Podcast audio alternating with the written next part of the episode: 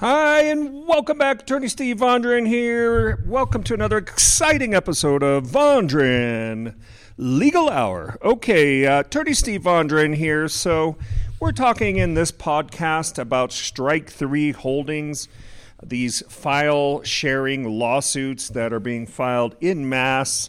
Uh, they have filed literally thousands of, of lawsuits. We defend them. Uh, we're one of the leaders in California, if not the leader, in handling uh, federal court litigation in the state of California. So we defend people accused of file sharing um, strike three videos. Okay, that's putting it just simple for you. So um, some people will get the notice. Some people find out they're being sued, and they go, "Well, you know." What happens if I just ignore it? What happens if I just, you know, throw it, throw it in the loss, throw it in the trash bin?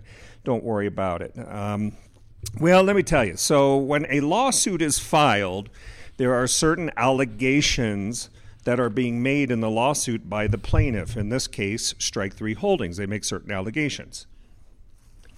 For example, they will say that you have infringed willfully, you have infringed their movies, you have um, shared their movies. Maybe it's 50 movies, maybe it's 100 movies, maybe it's more. Could be more, could be less and they will allege that you have willfully shared these videos. Now, when they make these allegations, of course, they have to eventually, everybody knows you have to actually prove your allegations. These are just allegations that are being made.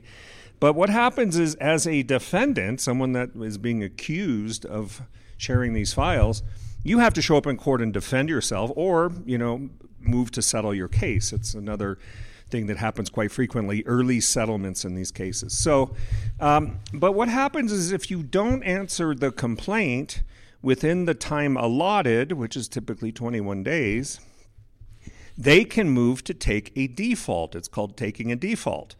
So um, typically, they will notify the court. They'll file a, they'll file notice that the defendant did not answer, and they will then file a motion for a default judgment telling the court that they want you they want an award they want a monetary award an amount that they can go collect and the court has the discretion in copyright cases now typically what you'll see is on a low end $750 per infringement but a court could go as high as 150,000 per infringement. I know that sounds crazy and people say attorney Steve have you lost your mind?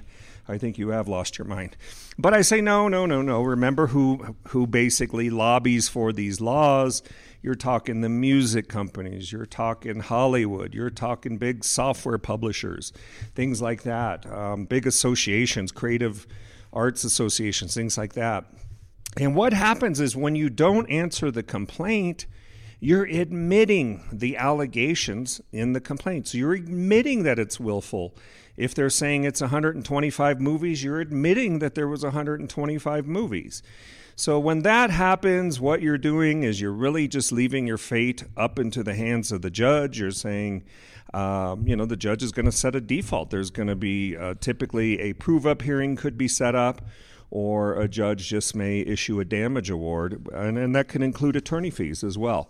So, um, you know, so a lot of people will say, you know, I don't want to take my chances. I just posted a recent blog talking about a case in New York where there was a, um, a strike three lawsuit filed.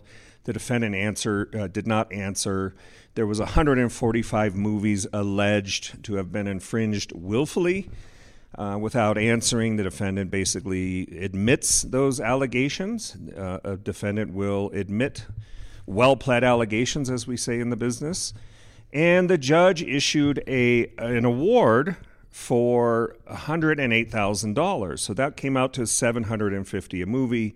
That's on the low end, believe it or not, of the statutory damage uh, schedule for um, copyright infringement. So uh, even though that was on the low end, that's a huge award. Now somebody may say, well, you know, big deal. I don't have the money. Or, you know, maybe I'll just file bankruptcy or whatever. And that, that's a possibility. Realize uh, we've done some videos. If a plaintiff can prove um, willful and malicious injury, then they can seek to make it non dischargeable in a bankruptcy court. So you do have to be aware of that. Um, I'm not aware of a lot of case law on that, but it is something that could be attempted. And so then what happens? So say they get a, um, a judgment. You don't. You're doing well in life. You don't want to. You don't want to. Uh, uh, have your credit screwed up and file bankruptcy, and you know you only get to file bankruptcy once every about seven years or so. So you don't want to. Bankruptcy is always the last resort, as I tell my clients. You know, it's a card. You want to save it until you really need it. Okay. Um, so they get a judgment. Now they can come and try to collect on the judgment what would they do? Well, they could do what's called a debtor's exam. A debtor's exam is where they can call you into court, make you make you swear or affirm, and tell them where your property is located, where do you work, how much you're making, do you own any assets, where's your bank accounts. They can try to levy on your bank accounts. That means literally suck up what's ever in your bank account.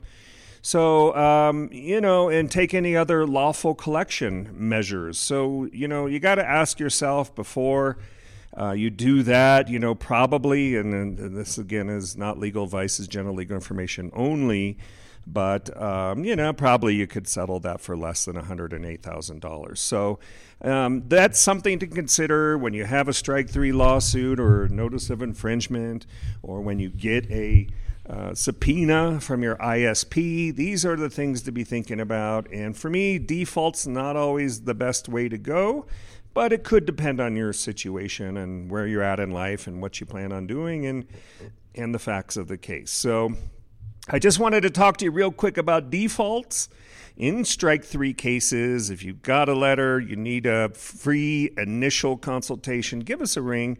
We have handled, oh, I don't know, hundreds of federal copyright lawsuits in the United States, and uh, particularly a bunch in California and Arizona. So, uh, anyway, um, I hope this has been helpful. Hope it sheds a little light for you. You can find out more information about my firm on the web at attorneysteve.com. That's attorneysteve.com. Or if you need help now, give us a call 877 276 5084. Also, don't forget to check out our YouTube channel. We're now over 26,000 subscribers. So, whatever I'm doing, some people are liking it. So, get over there and check it out. Push that subscribe button, comment, like, join the conversation. And you can find that at attorneystevevideos.com. That's attorneystevevideos.com. Have a great day. Got to run. More to come. Take care.